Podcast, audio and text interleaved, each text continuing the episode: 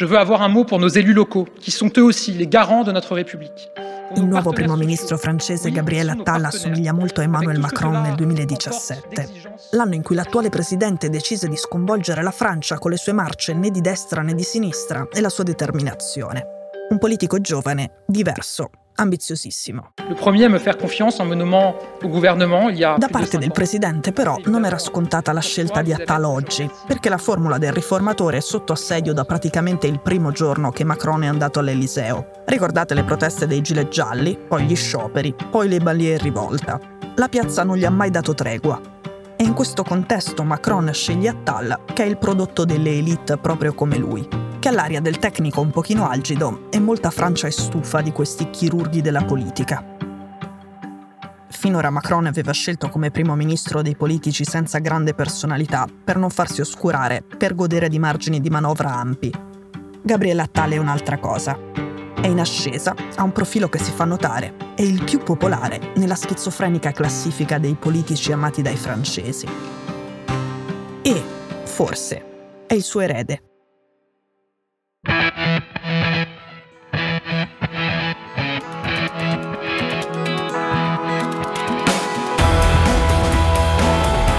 Sono Cecilia Sala e questo è Stories.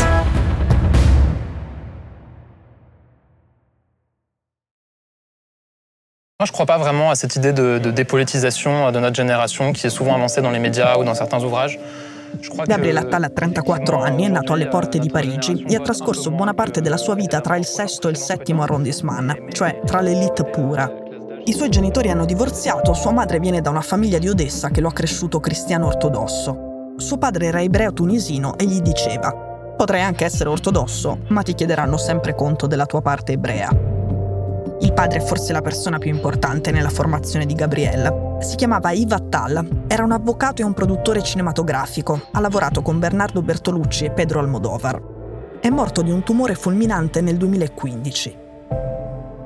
Nel 2019, quando era stato nominato segretario di Stato nel governo Macron, il più giovane della Quinta Repubblica, ma questo possiamo non ripeterlo più, Attal è praticamente il più giovane a fare tutto nella politica francese. Ecco, nel 2019 da segretario di Stato Gabriele Attal si era commosso durante una conversazione con un giornale francese. Si era commosso ricordando una cattiveria che era stata scritta sul suo rapporto con il padre, in un libricino parecchio cattivo c'era scritto che Attal era stato sollevato dalla morte del padre perché così avrebbe potuto vivere la sua omosessualità senza ansia. Come si permettono? aveva detto, aggiungendo che in quelle parole non c'era nulla di vero. Ora, quello che si è permesso di scrivere questa cosa è un suo coetaneo, anzi un suo compagno dai tempi della scuola alsaziana, una delle più fighette di Francia, che è considerato un po' la sua nemesi, un esponente dei gilet gialli che apprezza Putin, onnipresente sulle tv sovraniste. Si chiama Juan Branco, è nel team degli avvocati di Julian Assange. Forse ricordate quel politico del partito di Macron che voleva diventare sindaco di Parigi, ma che fu travolto da uno scandalo di video sexy mandati all'amante.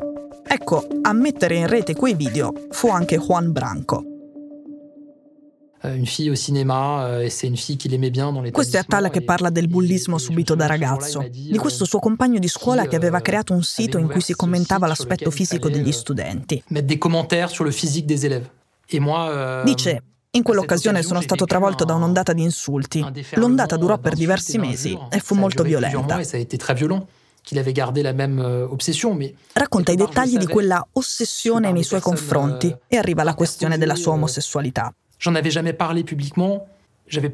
Secondo l'analisi di politico di questa intervista, Attala lascia intendere, neanche troppo velatamente, che il capo dei bulli che lo avevano preso di mira fosse proprio l'arruffato e spietato Juan Branco. Da ministro dell'istruzione, Gabriele Attala aveva lanciato una campagna contro il bullismo e aveva introdotto alcune riforme a scuola, prendere sul serio l'esame di terza media, per esempio, Oggi si può essere bocciati ma si va avanti comunque e Attalla la trova una cosa folle. A lui non piacciono per nulla neanche le classi formate in base al rendimento, perché finiscono per isolare i meno prestanti, che spesso sono anche i più svantaggiati in famiglia, e i più poveri. Ma tale è anche il ministro che ha vietato la baia a scuola, la tunica che indossano molte ragazze musulmane, che cinque anni fa ha definito insopportabili le marce dei francesi musulmani contro l'islamofobia, che è stato molto criticato perché nel giorno in cui si ricorda Martin Luther King, il suo ministero ha pubblicato un filmato per l'occasione in cui compaiono soltanto bambini bianchi.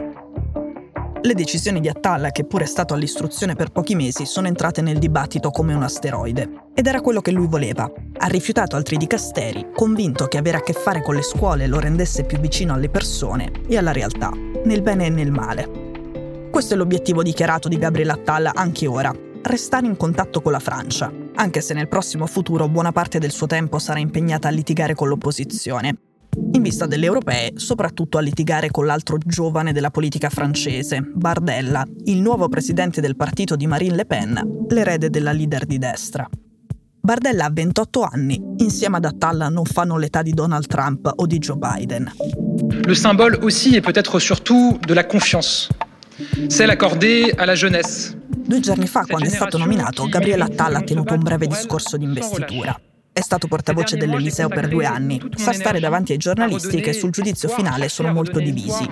Robotico, dicono alcuni, magnetico, dicono altri. En œuvrant pour l'école de la République. Ha parlato della scuola soprattutto. E mentre parlava gli tremavano in mano i foglietti. Forse era il vento, forse era il freddo, forse era l'emozione. Sicuramente a Talla si gioca l'occasione della vita.